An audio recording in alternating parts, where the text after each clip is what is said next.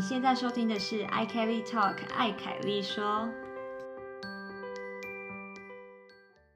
欢迎回到《i Kelly Talk》凯子说德国 episode， Zeben，我是 Kelly。我是子琪。好，又到了每周的录音时间。那子琪，要不要这周先开始来讲一下你的近况？好，我刚我现在录音录的很不平静，因为就是早上就很多那种各种不同的，像刚刚今天早上有一个扫落叶的车，因为现在秋天来了，然后叶子全部都掉下来。他为了就是可能要避免大家在路上滑倒还是怎么样，你说踩到踩到落叶滑倒这样？对对对，或是什么车子打 滑，我不知道，所以他就请了一台超大台的卡车在那边扫落叶，然后今天整个早上都是一直吵一直吵， 我超怕太大声到就整个录音又录进去这样，那就让大家听看看德国这边扫落叶是怎么扫，应该还 听不出动机来器吧，哦。哦，是吗？ 只会觉得很吵。真的受不了。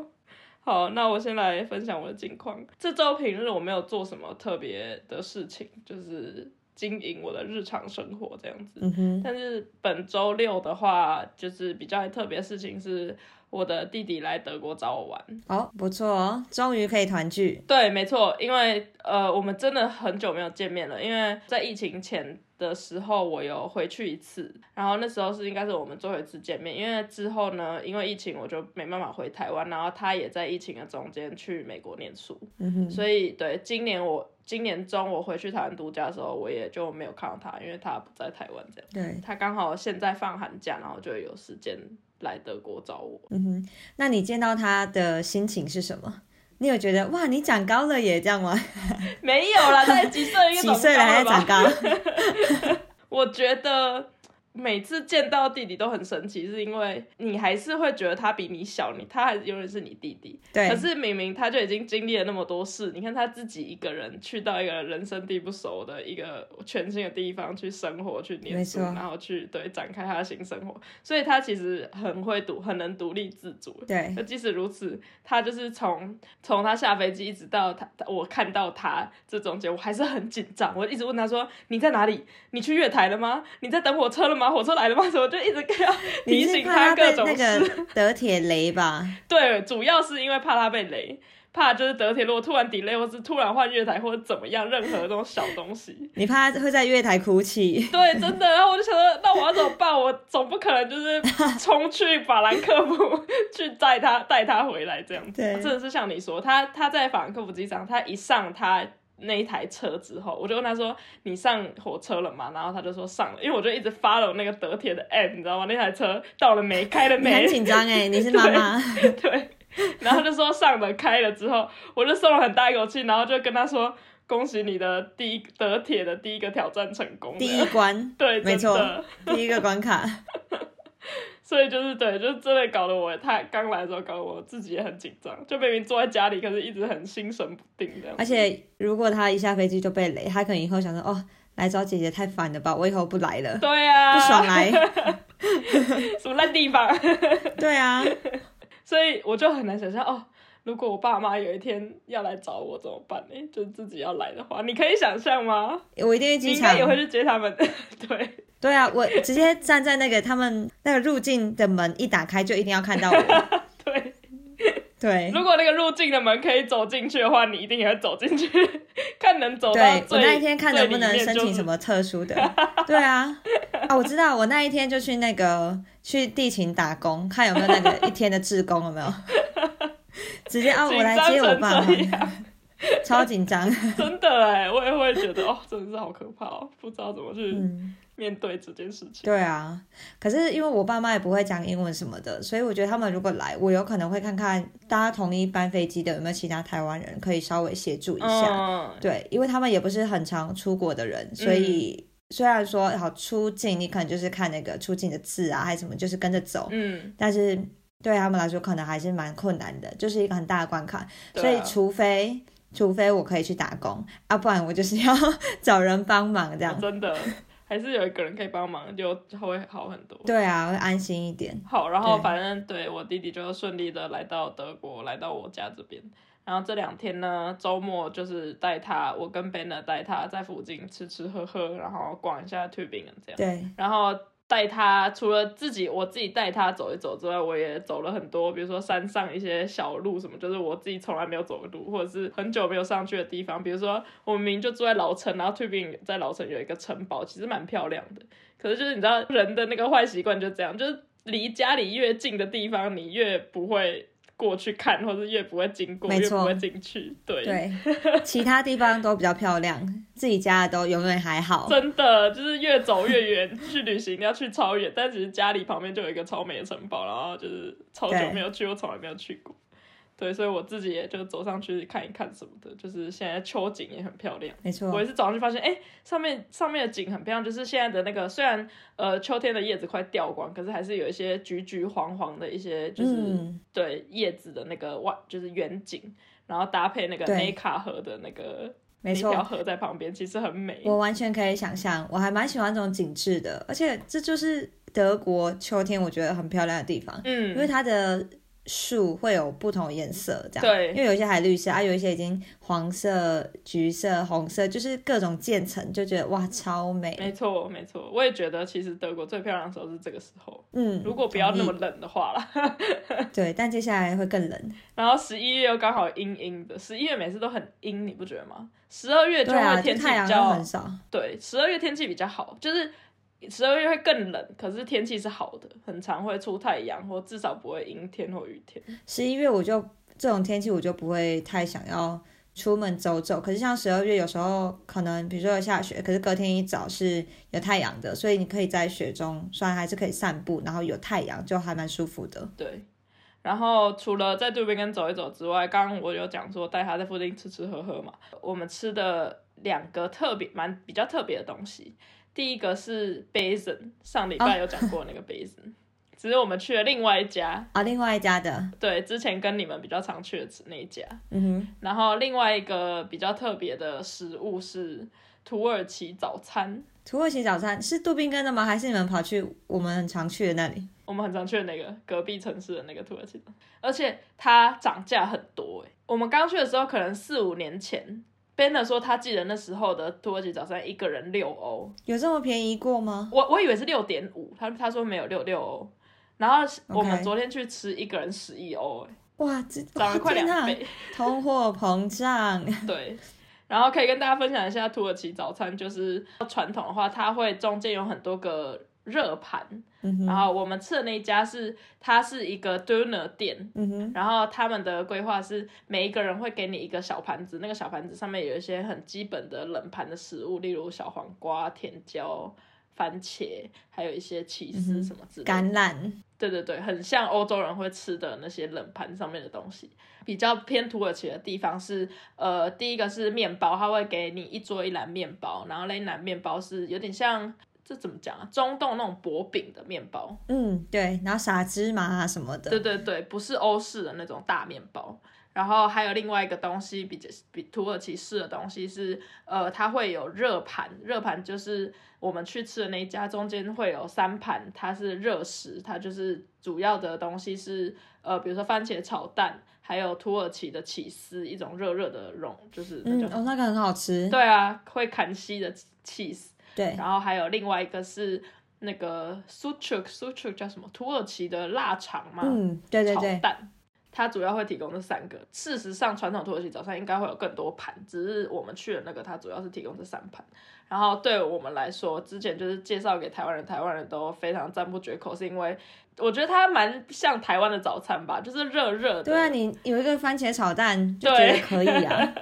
就对，就很符合台湾人的口味，就不像德对，国人就是只吃硬面包，然后干干的，没然错后又又冷的这样子。而且它还有红茶喝到饱，哦，对，它它还啊土有耳其耳红其茶红很好喝对对对，土耳其红茶可以就是续杯续到饱这样子，对，所以就是一个很特别的体验这样子。每次只要有新的朋友来或是家人来，我们就会带他去吃一次这样。很可以，我觉得这一家蛮推荐，如果你住在杜宾根附近，想要知道的话可以私讯一下，对对对，可是我之前有听说，其实德国各地都有这种，就是可能 dinner 店，嗯，我们之前去柏林也有吃过，只是就是价格跟提供的东西不太一样。嗯哼可是大家可以去找看，就是很多呃土耳其人开的餐厅或是 dinner 店，他们会提供这样的土耳其早餐，就是说嗯不定哼，在你家附近的 dinner 店就有提供，只是你从来没有进去吃过早餐，你就可能就是都是吃 dinner 或者 y u f k a 这种真的对烤哎，肉的东西。对，我下次也来看一下我家附近的有没有。对啊，说不定你家附近也有。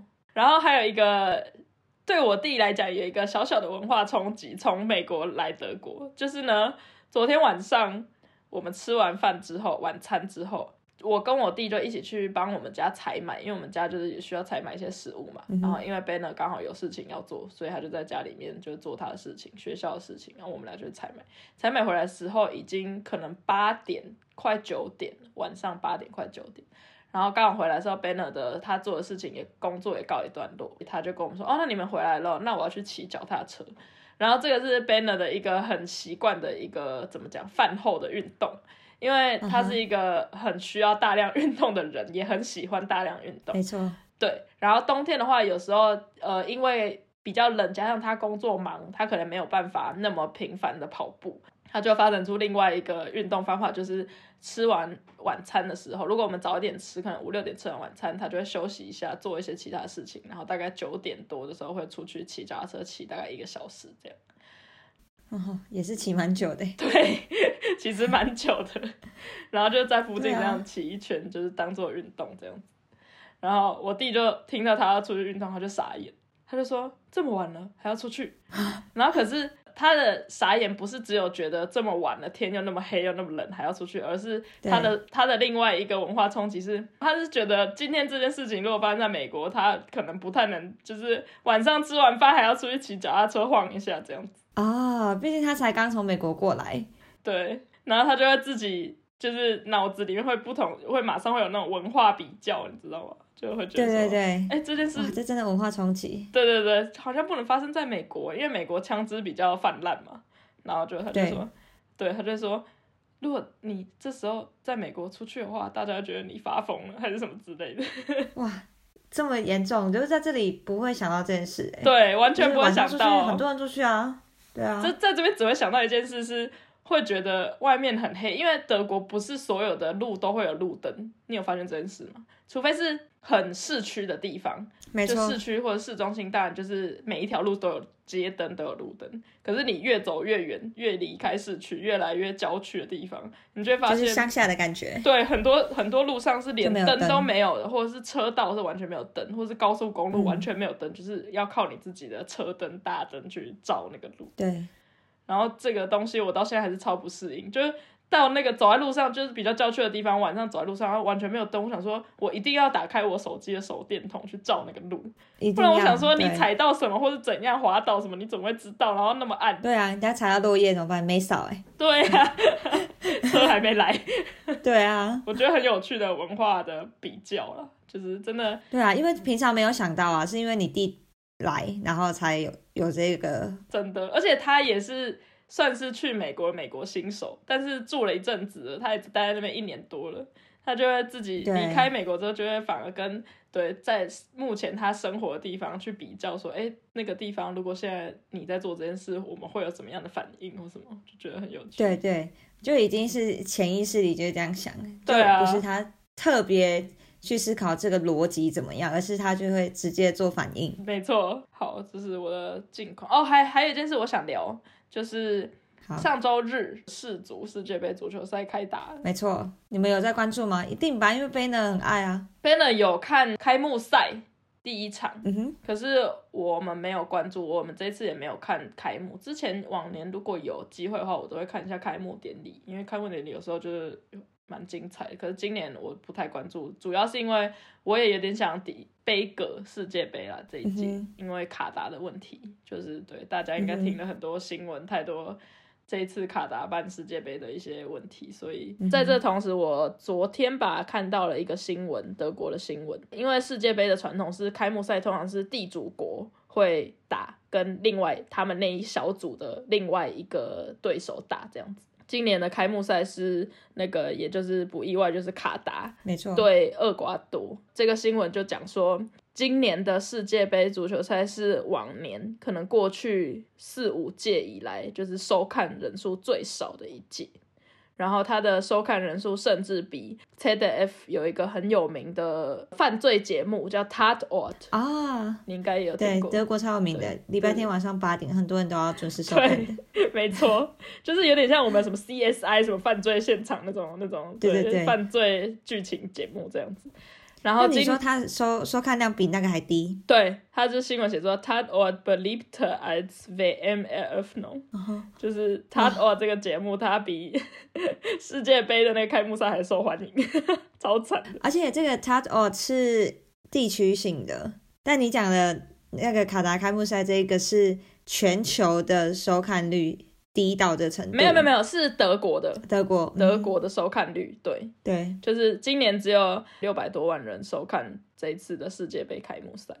然后就是比他我同时的收看率还要低这样。因为通常世界杯德国应该都是很热衷的，对，啊，不可能那么我少不，知道你们那边怎么样，可是我觉得今年真的特别在这边的气氛低迷很多哎、就没有什么感觉啊。对我有印象，前一届世界杯在二零一八年，就刚好在疫情前一年的时候，那时候就是真的是世界杯开始之前，大家就会讨论说，哎、我们要去哪里看什么球？对对对然，后很多地方会有那种 public viewing，或者是甚至在那个学生在一宿些舍。 bar 之类的就可以对看对对对，还有学生宿舍那边还开了特别开了一个很大的场地，之前我从来没有看过那个场地开，嗯然后卖一些啤酒什么简单的酒跟饮料，然后就挂一个超大的投影幕，让学生可以进去看这样。对啊，对，到处就是你就可以看到到处都是酒吧，晚上都是人。今年是哦，上一场是什么时候打的？ 下一场的我不知道。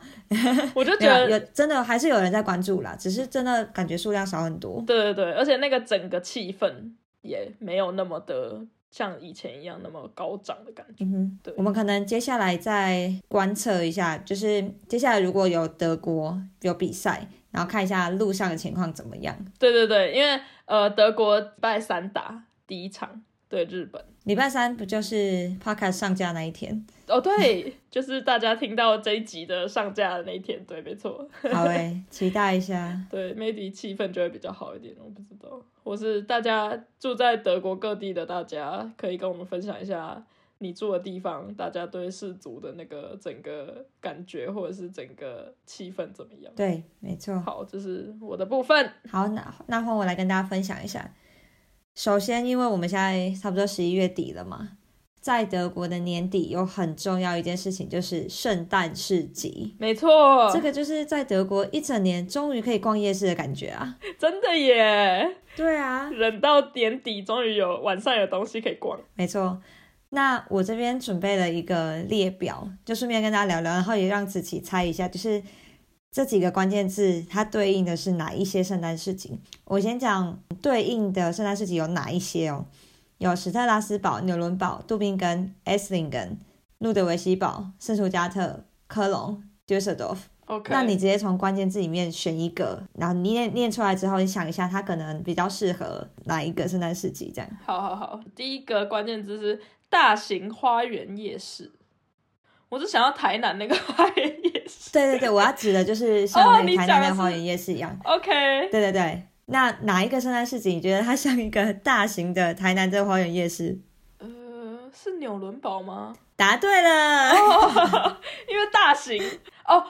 对耶，因为嗯，OK，我觉得纽伦堡它的规模很像台湾的夜市，没错，因为它就是你知道走一走就会有一区在突然在买东西，又走一走那边又有一区的那种感觉。对，而且它是一个那个它那广场超大，就一大块这样，对，一对个对方对形的一大块。那台湾像花园夜市这种，它就是那种一大块的，不像比如说士林夜市，它可能是很多条路。哦，OK 所 OK，以呢，我觉得纽伦堡就像大型花园夜市。很好笑的关键词。 哎、第一个就猜到我们厉害。顺便讲一下，纽伦堡呢，它的那个开放时间今年是十一月二十五到十二月二十四号。嗯哼，弟弟他会去纽伦堡逛夜 市，嗯夜市吗？ 圣诞市逛集夜市， 直接把它讲为夜市了。对好，下一个，下一个关键字是超大棵圣诞树，超大棵这很简单吧？哎，你不知道，我不确定你有没有去过。是史特拉斯堡吗？对，它很著名，就是它有一个超高、哦超大的圣诞树。我没有。去过。对啊，那里很有名哎、嗯，我我知道史特拉斯堡非常有名，就是它的圣诞市集非常有名，有名到甚至我还没有来德国之前我就看过，我就对听过。我也是因为前几年我还没有来德国之前呢，呃，圣诞节的那个前后，台北市会有一个圣诞市集。然后它就是仿照欧洲的圣诞市集，所以那个圣诞市集就叫做史特拉斯堡 圣诞市集。哦，是哦，对它直接连名字 copy 过去。对，然后我就想那时候我就想说，到底这个地方圣诞市集到底是多有名？然后上网看就真的哦，超多资料，大家都去那边看逛圣诞市集。没错，对、啊，而且它很大，就几乎是逛不完，你没有办法就是。像好像纽伦堡，你有可能每个摊位都可以逛到，因为它的动线什么，毕竟就是一个花园夜市嘛。那嗯你就是可以第一条走到走完，走第二条这样。嗯你哼，可以有顺序的好好把它逛完。但是史特拉斯堡没有办法，因为它实在是太大了，真的假它的？很大，你很难就是完整的逛完。哦，OK， 对，它真的蛮大，然后有一个超大棵的圣诞树，很大，很多人都在那边拍照，所以你要先想好你要怎样拍照，然后要抓紧时间，因为真的很多人会在那。 OK，我有去嗯过史特拉斯堡，可是不是去逛圣诞市集，我们是去看那个欧盟议会、欧洲议会还是什么？哦，对，他我们在那边有一个真场的，地，对，然后去参观。嗯因为，史特拉斯堡本身也不是一个大城，它也就是一个中小型的对城镇。没错。而且它本身其实这个城市也蛮漂亮的啦，哦，对，没它的错开放时间是二十五号，十一月二十五到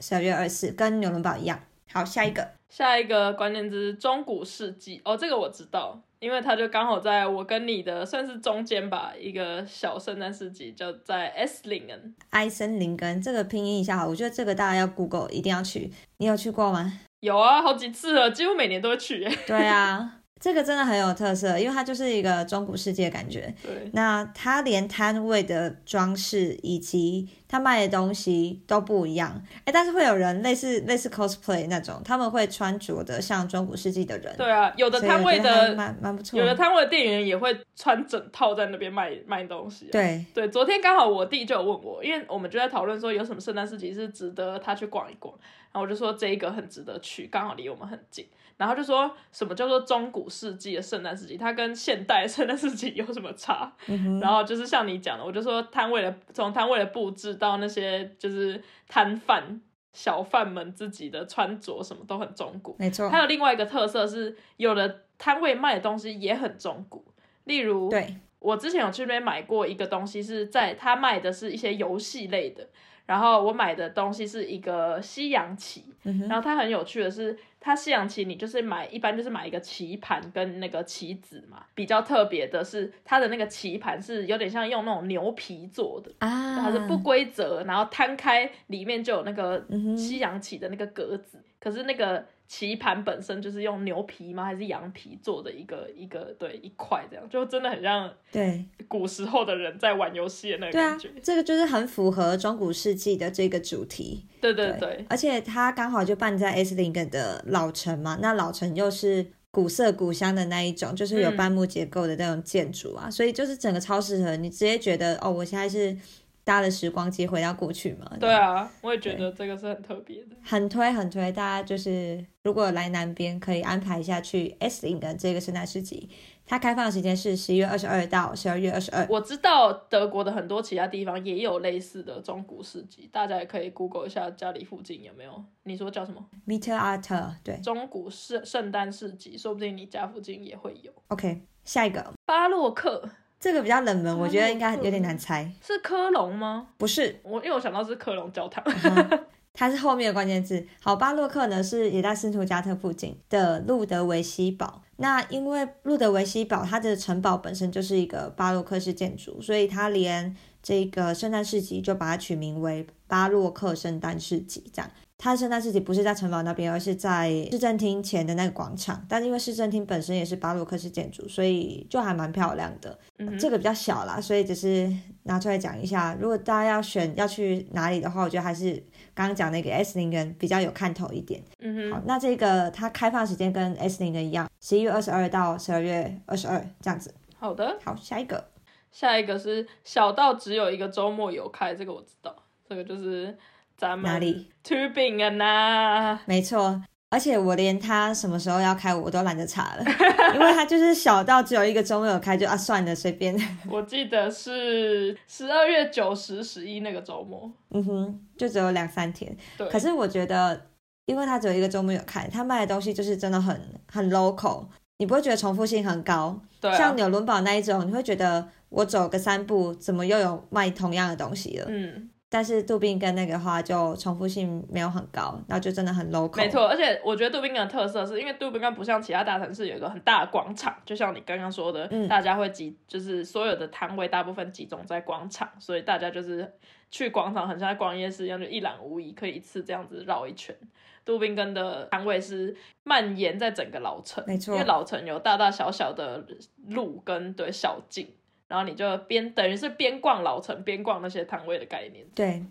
其实我都觉得在杜宾跟摆摊的人很辛苦，因为杜宾跟它的地形呢，就是有点起起伏伏，对，所以你有可能是摆在斜坡上，就 真很的累超啊累的。还好我不是摆摊的人。我们自己负责逛就好了。好，那再下一个一日游顺便精品购物乘二是什么？有有两两个哦，好，斯图加特对，还有一个 d u s s e l d o r f 吗对，就是都？OK，对，这两个就是一日游顺便精品购物啊。尤其像 Düsseldorf，它是真的把精品购物考虑进去，所以呢，它开放时间直接开放到十二月三十号，哦而且它提早开哦，其他都是什么二十二号、二十三、二五开。然后那个他们的政府当局就在报道上面就说，哦，因为我们暌违了两年什么的，所以今年就是有点类似欢迎大家或者把握机会，几乎是整个城市动起来要来做这件事情，然后开放时间拉很长。所以他们也在那个报道里面就说，大家可以来逛，然后顺便买精品啊等等，因为他们有购物城嘛。嗯那斯图加特也有一点这样，就是他们圣诞市集规划的地方，其实跟它旁边的一些精品店也都不远，所以我觉得这两个地方就是可以一日游，顺便精品购物的圣诞市哼，集。顺便买圣诞礼物的一个好方法。没错。那最后一个，哦，大教堂，你刚刚哦一直很想要猜的，我、好，我现在才看到，如果他在第一个，我就会先猜他。对，它就可以先被删掉。对，大教堂当然就是科隆嘛。对啊，那科隆它圣诞市集呢，就在它的科隆大教堂那边，就围着它举办。嗯对哼，这我还没有去过啦，这里面你去过几个、啊？一二三，三个， 超少。我也没有比你多，就是四四个 吧。好，慢慢收集。那在圣诞市集呢，有必吃必喝的，你知道我要说什么吗？ Glühwein 吗？对，热红酒叫 Glühwein，嗯，这个就是在圣诞市集一定要做的事情哎、对啊，然后都一定要站在那边，因为他们都会摆那个木桶或是木桌，然后大家都站着。坐着可能也会很冷诶、欸我觉得。嗯，站着你还可以就是动一下什么的，就比较 不要让自己很容易失嗯对，温。可以走一走，大家都绕着桌子在那边走。主要是因为我觉得会为什么大家都站在那边喝，第一个是因为那个气氛嘛，大家享受那个圣诞节市集的气氛，然后跟朋友聊天啊，在那边边喝酒边聊天。另外一个是你也不能离开太远，或是直接回家再喝，是因为他会给你一杯热红酒，然后那个热红酒呢是包括那个杯子的 font，嗯哼，有一个压瓶费的概念对。对对对对，他会用马克杯装那个热红酒，然后那个马克杯通常就是那那一年的圣诞市集，或是那一个圣诞市集一个特别的马克杯，没错，所以。你在买那杯红红酒的时候，你同时也花了可能三到四欧买那个杯子。然后，如果你不想要把那个杯子带回家的话，你就要等你喝完，把那个杯子退回给那个摊位，是他就会的。还你那个三到四欧的饭。好，其实这个热红酒杯呢，你也可以在别家退，不对一定要啦，同一家。同一个圣诞市集里，对对对，没错。但如果你觉得这一个杯子真的很不错，或者是说你难得来，比如说欧洲交换，然后你有在收集圣诞市集的这种热红酒杯，那你就可以直接带回家。嗯，我记得有一些圣诞市集，它每年都是出同一款类似的款式，像 Tubingen 就是啊，每一年都一样。但我觉得最近的那个没有很好看，对啊，就我就不会想要带回还家，所以你如果不小心带回家了，你可以明年再 来退。洗一洗，明年来退。哎、也不一定要洗，因为你现场喝完也不用洗啊。对啊，我觉得 S 零跟就是刚刚讲中古世纪那一个，它的杯子就也还蛮有特色，它也是深棕色，就是一个中古世纪的感觉。对，真的，对，另外一个我没有把它列在上面的，因为刚刚提到热红酒杯，我就想到我有去过班宝他们的圣诞市集，然后我有收藏它的热红酒杯。因为它很漂亮，它是它算是一个透明杯，可是有上一些白色、金色一层漆上去， OK，所以你把热红酒装进去的话，你那个热红酒是一个朦胧美的感觉，哦，对 OK 然后有点，像就是冬，就是一个冬天的氛围，所以我觉得那个就很漂亮，嗯哼，对，很值得收藏一下。嗯嗯我去过纽伦堡的，纽伦堡那时候我去的时候，它的杯子是一个圣诞袜形状，很可爱，哦，很可爱诶，对，那个也蛮特别，而且因为纽伦堡像这种比较大型的圣诞市集，它就会每年杯子上都会刻今年的年份，嗯哼，对，然后有人就它会收很集聪明诶，我也觉得，想让大家收集每年的，对啊，你就不会觉得每年都长一样啊。 好了，那我今年不用特别去收集。对啊好聪明哦。不过这个真的是给大家一个冷知识的，如果你是今年第一次来德国的，要逛圣诞市集，你那个杯子是真的可以带回家，不要担心。对那如果你觉得它太丑了，你就是退回去，它就会给你那个押品费，可能三欧之 类的。所以你买一个热红酒的时候，你不要吓到，你想说，哎、上面写三欧还是四欧，为什么我要付八 九欧？对，不要在那边吵架，那是正常 的。没错， OK，那下一件事情要跟大家讲就是呢，回回了好几个月，一直在办一些实体的什么活动，我现在终于要来办一场线上讲座了。终于，终于要办哇！ 好，那我主要就是呢，把我经常收到的问题，我会把它系统性的整理，然后就分为一些不同的主题，像是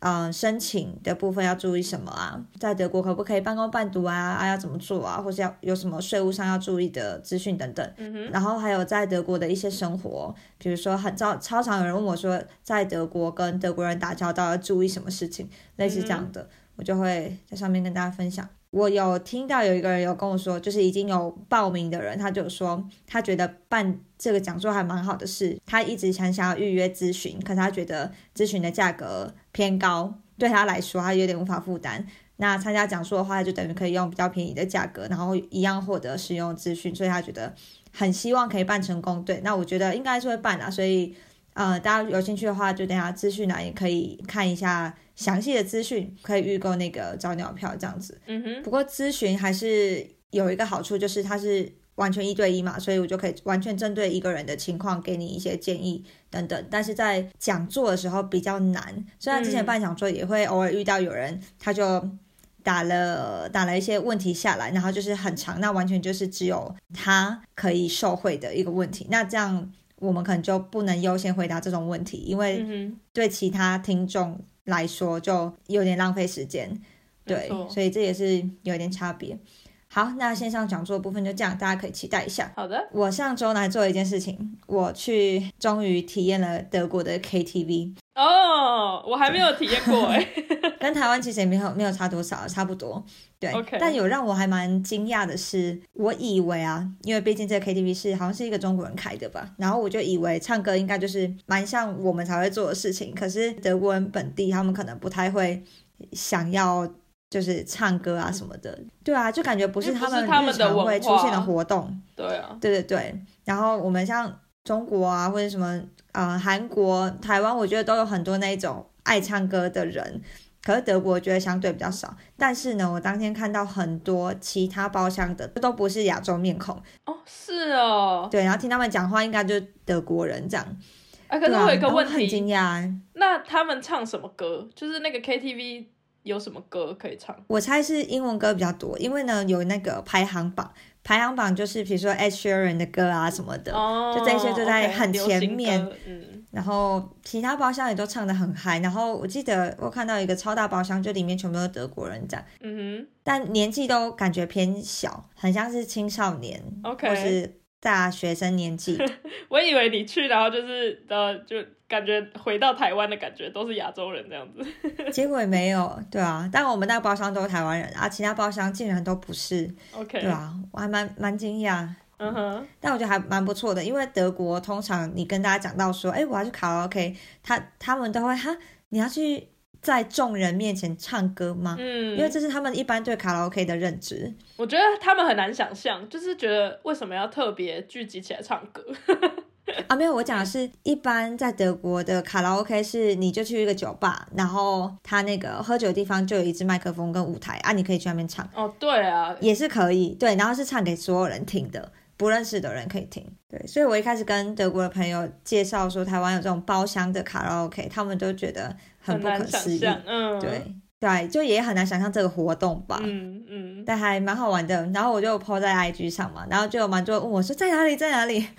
可见大家都很想要唱歌，那那边的中文歌多吗？也很多，哦，真的、哦，毕竟它是中国人开的，所以嗯它的该有的歌都还是有，然后再加上一些流行歌曲，嗯哼。那所以它就各种市场都有兼顾到。那 KTV 里面可以吃东西吗？就是它有提供食物吗？我们那时候只点了喝的，它有说禁止自备饮料，但吃的没有特别说。 OK，我猜他应该是有提供，但我们那一天就没有点太多，因为我们是吃饱之后才去的，哦，OK，大家都超饱， OK。对啊，就只有点个热茶什么来喝这样。我只是好奇，说它是不是像台湾的 KTV 那样，可以点什么牛肉面还是什么卤味， 直接啊、边边唱边吃的。这我就不确定。对啊，我知道台湾 KTV 很多人是去吃东西的，不一定是去唱歌的。不是很多人说什么被 KTV 耽误的什么牛肉啊 面还是什么之类的，很多那种啊。我下次如果有去的话，我再看一看它有什么。好，那我上周末呢，因为现在在参加一个报时比赛嘛，所以上周末就去了曼海嗯去哼，报时。那我觉得那里的路线真的蛮困难的，所以真的是用尽全力的在报时。结果呢，隔天就真的是全身性的肌肉酸痛哦，哇就是我移动当然就是不舒服嘛。我起床之后的前几个小时，我就是在工作什么，也没有跟别人讲话。那后来我德国室友就回家嘛，然后我们就聊了一下天什么的，然后不知道讲什么，反正就很好笑。然后我就笑，我一笑，我真的是我连腹肌都在痛哎、天我都哪， 一开始我都不知道，我就说哈怎么会，然后又觉得太荒谬，又很好笑，又很想笑，然后就不又不行笑。好可怜。 我现在已经好很多。对啊，现在还 OK，我现在笑还是有点腹肌在痛。对，但昨天是就是暴食完的隔天是真的，只要稍微有点笑的话就很痛。嗯，真的是很佩服你耶，你已经连续每个周几乎每对啊个周末都去报时。就刚好比赛在这几周，对啊，嗯哼我前两周对啊，上一次慕尼黑嘛，然后这次曼海这样，嗯，接下来还会有一些，对，希望你能继续笑下去，真的哎。不然好痛苦、哦。可以啦，可以啦，这是会长肌肉的，所以之后应该可能腹肌那个笑会用到的肌群，可能就 笑就也会越变来越强很大壮。声啊，用丹田。是圣诞老人来了吗很应景。 ？OK，那 上一次呢，大概两周前吧，有我参加一个饭局，然后就是会认识一些新朋友，嗯哼，然后就蛮好笑的是，我们在那边饭桌上要聊了两个小时什么的，当然因为有其他人啊，所以又不是一对一在那边聊，就也没有到聊得很深入。结果我们吃完饭后就出来走走。那时候当然我可能就毛毛啊、围巾啊、夹克啊什么都整个穿好，我们就走在旁边。结果他就开始跟我讲话，就有点像是他不认识我那个感觉，在跟我讲话。就是你知道还不认识的时候，你就会有一些陌生的开场，嗯哼，然后我就想说，嗯，我是刚 k 刚 e 啊，不这是样，就是因为他就先问了一些问题之后，就说，哦，那你叫什么名字？我，嗯，我是 k e 啊，对我就一直从前面的问题，我就有点疑惑，就，嗯，这刚刚有问过，就哦，好，你可能忘记，没关系，那就还问了我名字，然后就我就说，嗯，我是 k e 啊，这样，然后他说，啊，你是 k e 然后他就，呃，你知道为什么他会 没有办法认得吗？因为你穿太多了吗？还是怎样？不是，因为他没有想到我的身高是这样，我坐着的时候其实看起来蛮高的，哦，你知道吗？ 坐着的时候他可能想说我站起来一百七还是怎样，对，确实结果，你有、嗯、超你有低，高脸，对嗯我有一个高脸，就是啊，这个就是很很常发生。如果在坐着的时候认识，我站起来大家就会觉得是另外一个人，真的对。哎。然后尤其当然用毛毛啊、围巾什么的，嗯，好好笑哦。我就觉得很好笑，对啊，我不会觉得任何的冒犯，我就觉得超好 笑。但我真的是一个坐得比较高的人，就是也没有办法，你下次不能参加这种饭后还要散步的团，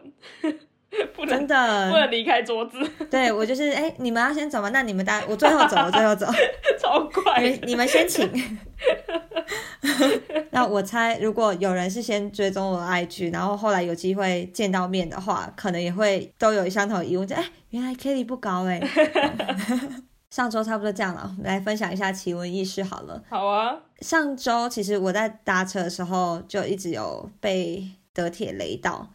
但是我现在讲这奇闻异事呢，一样是德铁，因为上周呢有货运列车相撞，嗯哼，然后 Hanover 跟柏林路段或那附近全部都有受到影响，所以一定有很多人的班次被取消或是嗯要改。其实我们平常不是都很常看到大家说，哎、我这个被改很雷什么什么的，但是我们很少会直接的联想到，哎、可能是真的有很严重的事情发生。哼，嗯，我觉得在德国接受这些意外消息，没有像在台湾那么的快耶。你不觉得在台湾是嗯，立即旋风式的接收到什么什么普悠玛翻车还是干嘛？没错，很快。然后这个新闻我看了之后呢，我就刚好这样点点点就点到了德铁的 Twitter，那 Twitter 就发布的消息说，哎，现在因为有列车相撞，所以呢什么什么路段受到影响等等。我原本在猜下面的留言会不会就是有一堆人在骂说啊、我被影响了怎样怎样的，我就有点带着像像在看华台湾脸书相关新闻的时候，我预期可能会看到留言，嗯结果我没有看到有人在骂、欸，嗯，大家都是说，哦，那我这个这个会影响吗？就是变变成是把它当成一个客服，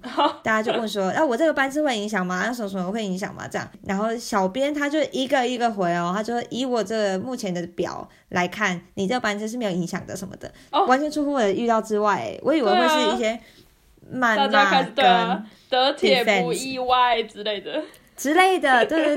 对，对啊，就没有看到，然后 OK 我就还蛮讶异的。对我划越多这种把小编当客服的这种留言后，我就想说，哇，小编会不会觉得超烦？他只是来公告这件事情，结果他要一直在那边回，就等于大家直接用小编来当做客服，而不是自己去查。嗯哼，但小编也没有因此生气说就在这里你自己查什么的，他还是一个一个回，然后我就哈，我好现用在到底心在哦看什么？对我想要啊看血流成 河，但没有。对啊，我还蛮讶异的。这是德国吗？为什么客服那么的友他善可能这部分是外包的，一直？OK，不相信他这样。 对对，啊，你们上周如果有人受影响的话，很有可能是因为这件事情。对，嗯哼因为你可能很生气，就是哎、诶怎么会这样？怎么到底又是什么什么事情出问题？但这次是真的有点严重，因为他货运列车相撞后，好像有一个司机现在就还在医院吧，不确定嗯 O 不 OK 了。对，那另外一个司机是好 OK 的。那另外我又找到一个新闻呢，就是有一台 ECA，就是德国的高速铁路撞到汽车，怎样可以装到汽车？重点是那车上没有人，嗯他那个车就直接停在平交道上。你说汽车停在那边，对啊，他停在那个 Bon 某一个路段的平交道上，嗯不知道为什么要停在那，以为是停车场，很怪。那旅客当然受影响，就要当然这 ETA 就不能搭了，所以旅客受影响，他们要换其他方式。但还好没有人受伤。可 OK，是呢，ETA 就这辆火车，你就要修修理啊什么的。对啊，他们出估应该至少有损失三十万欧元，就台币快一千万这样。哇，就因为有人把车停在天平哪交道上，他们应该会跟那个车主求偿吧？如果找得到的话，可能，但这个要怎么，我完全是想不透，谁要把车停在平交道上，真的，对啊，但我觉得还好没有人受伤。我其实看到那种铁路的这种意外，我都蛮怕的。嗯哼，对，因为我可能是很常看到台湾的一些新闻吧，蛮怕一直看到这类的东西。对啊，而且其实我们自己也很常在搭火车什么之类大众运输，嗯，对对对，你也会很关心这种事情。对啊，所以还好这这次的今天讲的这两件事情，目前好像没有人伤亡，就没有嗯到那么严重，就是一些金钱上的损失。好的，我可以再分享一个奇闻异事，小小的。好，呃，我这周看到一个新闻是，新闻标题是“再见电话亭”。你记得电话亭这个东西吗？应该很久没有用过记了。得就像你要走进一个小小盒子里面打电话对对这样，对对对对对。然后呢，德国在十一月二十一号，就我们录影的时候其实已经过了，十一月二十一号开始会全面停用投币式的电话亭。嗯哼，然后但是到明年一月，二零二三年的一月就会慢慢的把所有的电话亭拆掉。二零二三年的一月结束前，嗯就是所有的电话亭，就是我们大家要跟他说再见，这样。反正现在也没什么人在用吧，对对对对对，就是一个时代的结束的感觉。没错，因为我还记得我以前小时候在台湾的时候，好像国小还是国中吧，那时候手机还没有那么普遍的时候，我是钱包里面有一个电话卡的，你知道吗？我也是就那种中华电信有一个对电话我卡，有我有，对对对对对。然后什么补习班下课之后，我就要去那个外面的那个电话亭把卡插进去，然后跟我爸说我下课了什么我之类的好了， 对之类对， 的。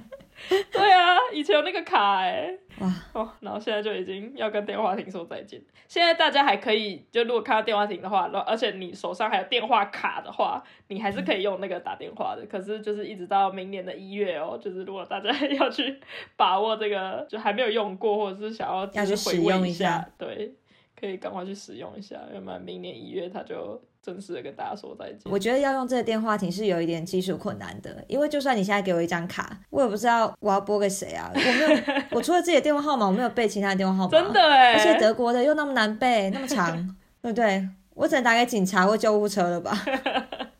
我没有其他人可以打哎、对啊，对啊真的，欸以前超厉害，以前都记得大家的电话、哎对打给谁，爸爸妈妈、家人，然后朋友可能几个，很会都记得背对啊，对，而且还有分家用电话一个都记不住跟手机号码，对，现真在的不，行哎、现在连自己要背起来都有点困难。真的，其实应该要记一下这种紧急联络人的电话方式。对，没错。好耶，这个还蛮不错的，还蛮蛮奇特 的。OK，那我们今天的 Podcast 就到这边，感谢大家的收听，我们下周见，拜拜。拜拜。你喜欢我们今天的内容吗？别忘了留言告诉我们，或者是给我们五颗星的评价。你也可以 E 透过 IG iKelly Talk 来和我们聊聊你今天听完的心得哦。